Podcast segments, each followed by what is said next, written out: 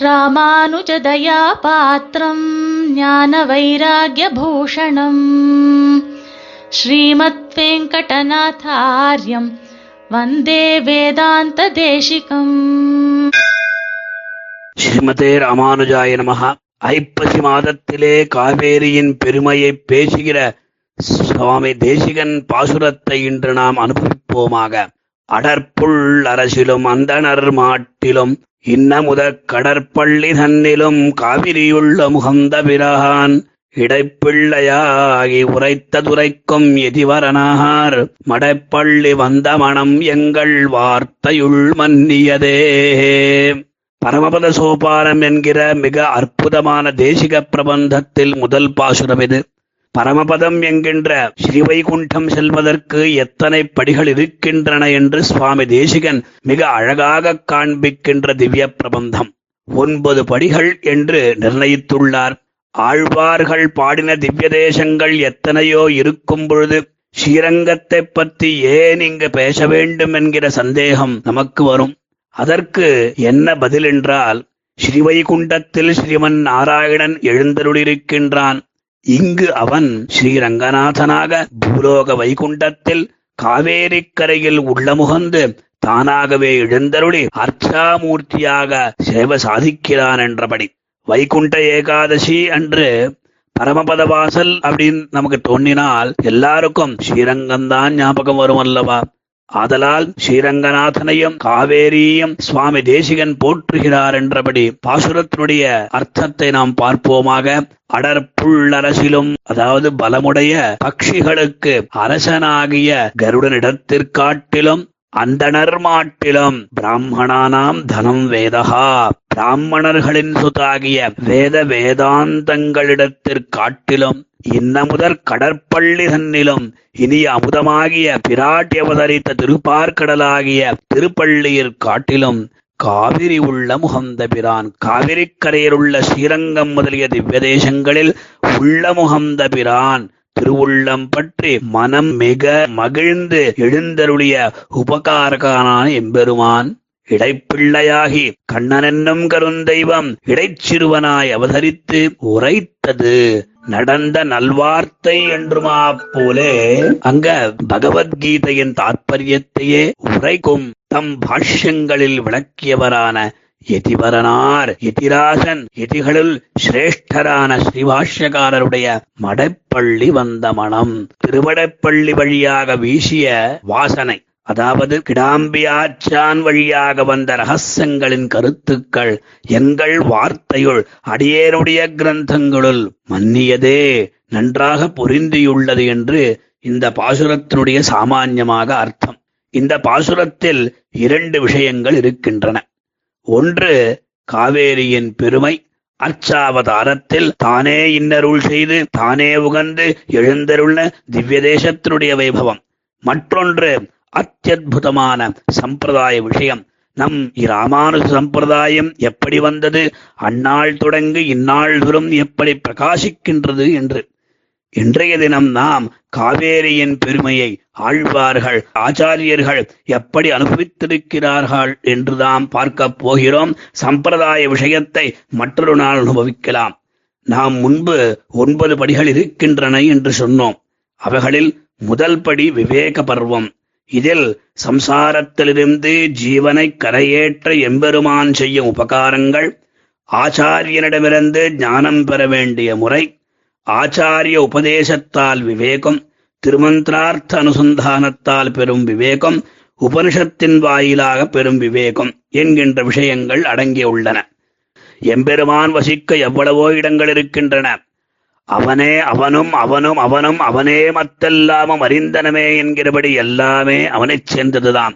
ஆனால் சுவாமி தேசிகன் பெரிய திருவடியான தாசசகா வாகனம் ஆசனம் துஜோ என்றெல்லாம் கைங்கரியம் செய்கின்ற அவரிடத்தை விட்டுவிட்டு வேற வேதாந்தங்களில் இருக்கின்ற நிலையை தள்ளிவிட்டு விண்ணவர் அமுதுன அமுதில் வரும் பெண்ணமுது இடமான திருப்பார்க்கடலை ஒதுக்கிவிட்டு காவிரிக்கரையில் உள்ள முகந்து ஸ்ரீரங்கநாதனாக நமக்கு அருள் புரிகிறானே அதற்கு என்ன காரணம் என்று நாம் பார்த்தோமானால் காவேரியினுடைய பெருமையை நாம் தெரிந்து கொள்ள வேண்டும்.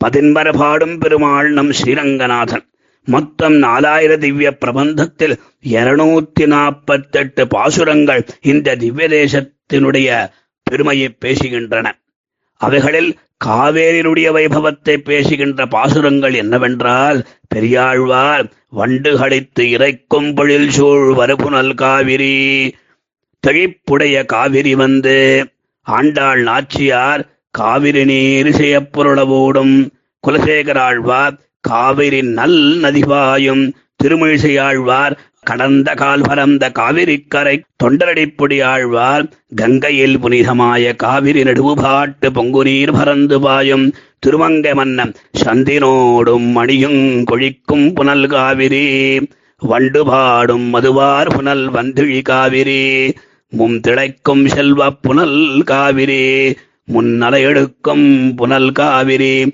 வேயின் முத்தும் மணியும் கொணந்து ஆறு புனல் காவிரி.